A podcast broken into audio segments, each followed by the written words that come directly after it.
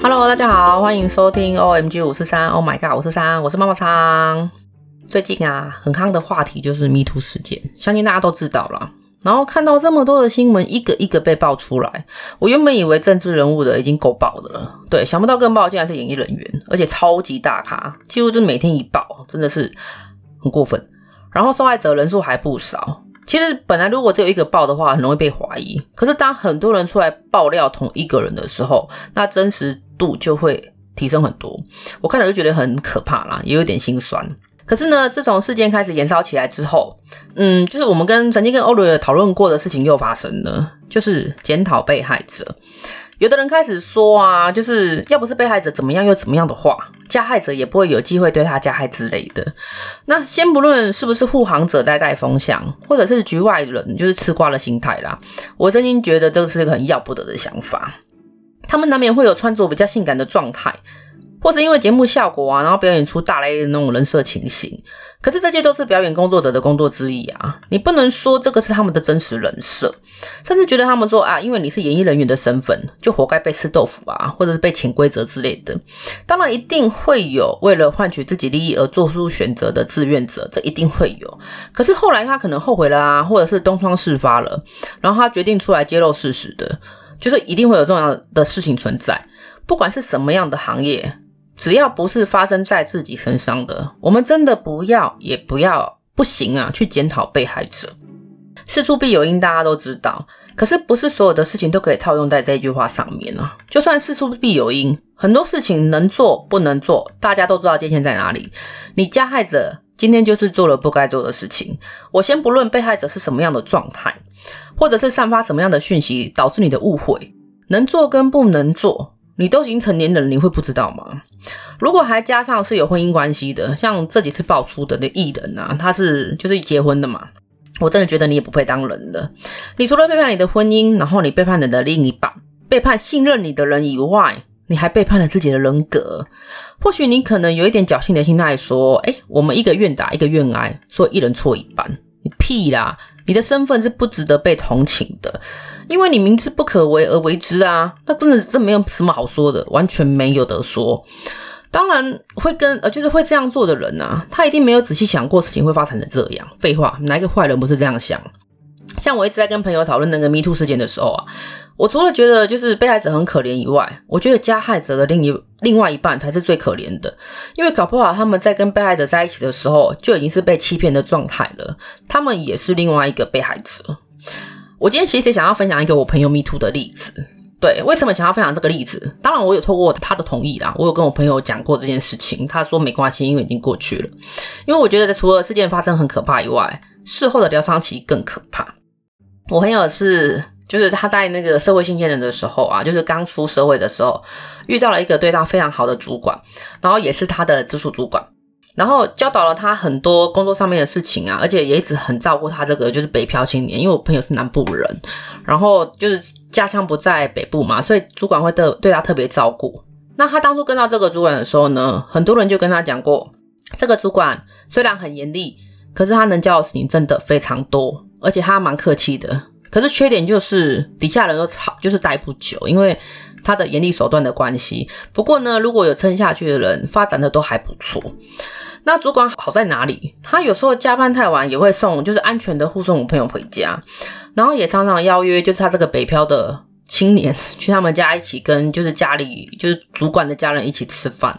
主管的家庭啊，他很幸福美满，就是听说太太很漂亮，然后有两个小孩，所以每次听到他在讲的时候，我都觉得哦，好羡慕哦，你遇到了好主管，因为对你又照顾嘛，就把你当家人一样。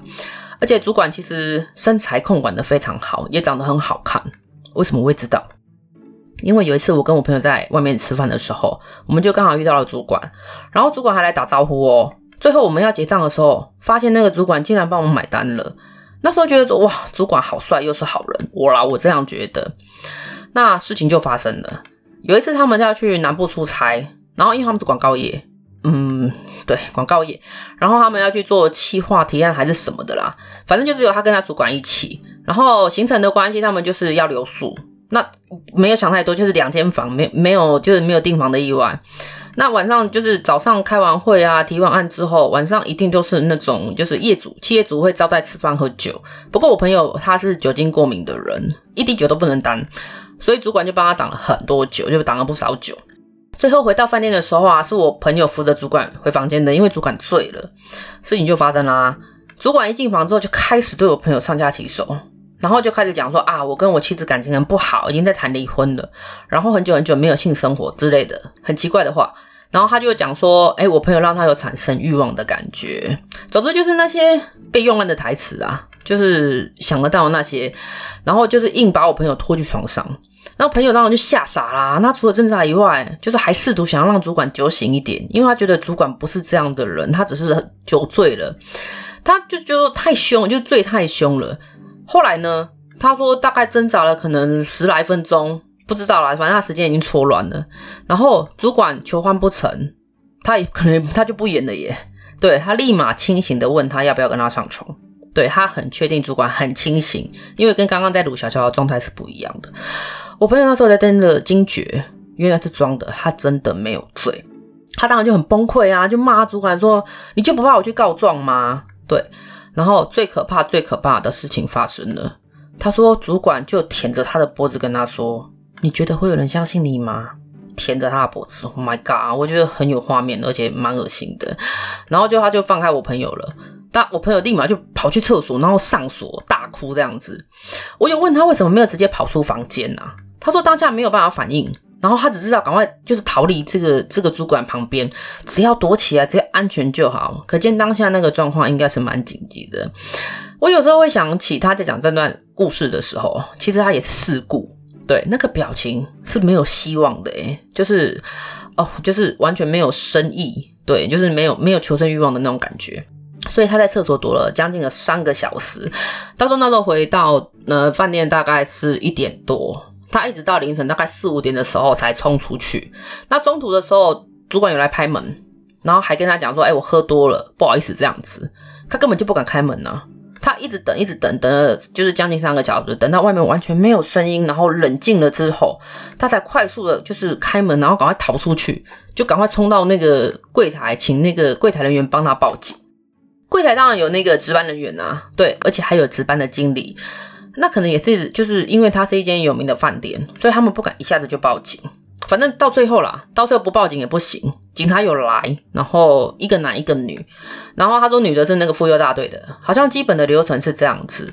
也问了我朋友的状况，就是说好像如果是牵扯到有一点被侵害的话，他们会派出一个女警。嗯，不知道是几个了，就是会派出女警来，就是缓和被害者的心理，所以一定会有男生跟女生的警察做搭配。然后我朋友除了那个脸的妆哭花了以外啊，他的服装仪容没有不整，连扣子都没有掉一颗。那问他有没有被性侵，或者是可能有受伤，可是真的也什么都没有啊，连抓痕什么的都没有。警察就说：“那他可能要上去看一下主管的状况，因为他看起来就不像被侵害的样子，侵犯是一定没有啊，不像被侵害的样子。”上去之后啊，他们有先按那个房门铃，结果主管来开门呢，然后若无其事哦，还问他说：“哎，发生了什么事？”这样子，然后之后当然就是一连串的陈述啊。可是就是我朋友的陈述，就说他刚刚怎么样又怎么样，可是一一都被主管反驳了。他说他喝的有点多。可是他没有醉啦，就是所以没有我朋友讲的那些事情。然后主管还说，他以为我朋友送他回房间之后呢，他就回自己的房间的。他根本就不晓得他躲在厕所里面，甚至是大哭什么的，他都不知道。而且回房之后没多久，他还有打电话给他老婆报平安。对，主管是这样讲，是有通话记录的哦，他真的有秀出来，他有跟他老婆通话，大概三分多钟。我朋友当然就傻啦。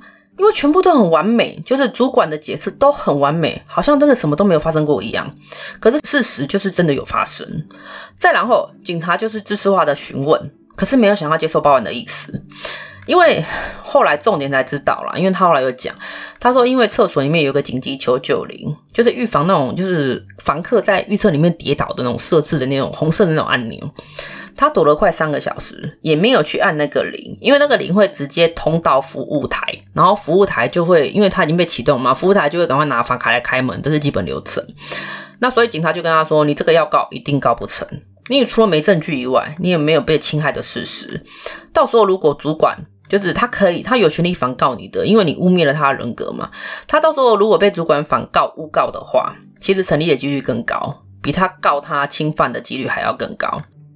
所以到最后这件事情就在饭店结束了，没有报案，因为他后来想想真的也报不了。然后警察还跟他分析了这些利弊，他心里拿了，马上就回台北，然后赶快告诉老板这件事情。所以当然会惊扰到同事啊，因为这种事情不是小事。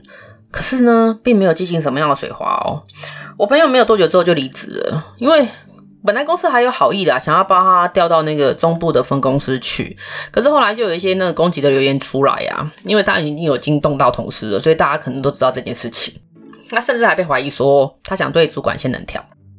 所以我刚刚说，为什么主管说的那句话是最可怕的事情？对，因为我朋友整个被这句话击垮了，没有人会相信你。我朋友她是一个就是 棉花糖女孩，胖胖的，然后她也不是漂亮型的，不过她蛮有亲和力的啦。可是他就不是那种美女等级的。事情爆发之后呢，主管就若无其事上班啦，而且还很好心的请公司协助我朋友换别的主管。当然也是有讲说什么，如果他还是想在他的 team 里面的话，他是非常欢迎之类的屁话啦。好，后来呢，在他就是我朋友，他决定回南部沉淀一下，因为他就辞职了。我们就我有跟他约要吃饭呢。结果真的是买乐透都没有这么准。我们那一天我已经挑了那个就是距离他们公司很远的地方了。我那一天，我们那一天还遇到了他的主管，就在同一间餐厅里面。其实我那时候不知道他就是那个主管有出现。我朋友因为聊天聊一半之后呢，我同学我就是我朋友，他就突然不讲话了，然后整个脸涨红，然后开始掉眼泪，然后不断的喘气跟打嗝，手握拳，然后握到泛白，一直在发抖，抖到不行哦。可是我不知道发生什么事啊，我根本就不知道他看到那个主管，我我当时当下真的以为他中邪了，就很像 key 档那样，你知道吗？超可怕的，我吓都吓死了。我本来想说要不要叫救护车，因为我觉得他可能会就是会缺氧，因为他的那个状况真的抖得很夸张。然后他来讲说他主管在哪里，就在跟我们就是跟我们在同一个空间里面，他没有办法接受，而且他觉得很可怕。他说他永远记得那个主管舔他脖子，然后跟他说没有人会想你的这一句话。这句话已经变成他一个诅咒。他说想到他主管就想到这句话，所以他真的抖到抖到我真的觉得很可怕啦。所以我只能后来赶快带他离开那个地方。我想要让他的情绪缓和下来，不然我真的很怕他休克。然后我看到他那个反应之后，我才有真实切身的感受到那种害怕、绝望的害怕。他说他在厕所里面除了大哭，除了害怕，甚至有一个可就是有一个恐惧是说我会不会被杀掉？就是他那个时候在厕所的时候有已经有这个念头了，怎么可能注意到那个求救铃？对，他是受害者，然后他还要庆幸自己没有受到侵害，真的还蛮讽刺的。现在讲起来当然是已经过了啦，可是当下的他。因为我们不是他，我们真的不晓得他有多恐惧、多害怕，甚至他的事情过了一段时间之后，再看到那个人，他还抖成那个样子。所以那个铃真的很重要吗？对，这个时候我就想到有有一次啊，我们店里冲进来一个阿嬷，然后他就跟我讲说，呃，可不可以接他电话？因为他带他孙女出来倒垃圾。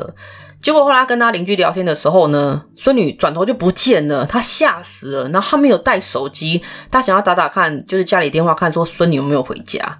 我其实很认真的看了那个阿妈，不是说我不想接他电话，而是我观察了一下他，我答应接他电话，然后让他打电话回去跟家里人确认完说孙女已经到家了。然后阿妈情绪又缓和下来，因为阿妈就是。被拷被拷，然后整个脸也是涨红，这样很紧张，很紧张。然后等到阿嬷放松下来的时候，我再跟她说：“阿嬷，其实那个手机都在你身上，一直在你手上啊。”对，其实阿嬷已经急到说，她已经忘记手机在她自己手上了。她只想到说啊，找不到孙女，然后很紧张，很想要赶快跟我借电话，先确认孙女的平安。所以我相信人在就是很紧急的状态的时候，可能真的会有，就是他。顾虑不到周遭的情形，你知道吗？所以就是他讲到这个时候，我真的觉得这个是人的本能反应，你没有办法注意到这么多。后来呢，我跟我朋友就是还有保持联络，可是就一直没有见面，因为他回去了。然后我们再次见到面的时候，大概有隔了快两年，还好还好，或他有恢复成他原本那个棉花糖的样子，而且精神啊看起来都很不错。其实看到的时候蛮开心的，因为看得出来他就只有走出来啦。其实我那时候就是那次见面，我本来没有想要问，不过他自己就提到他走出来的原因，他就自己就提到了。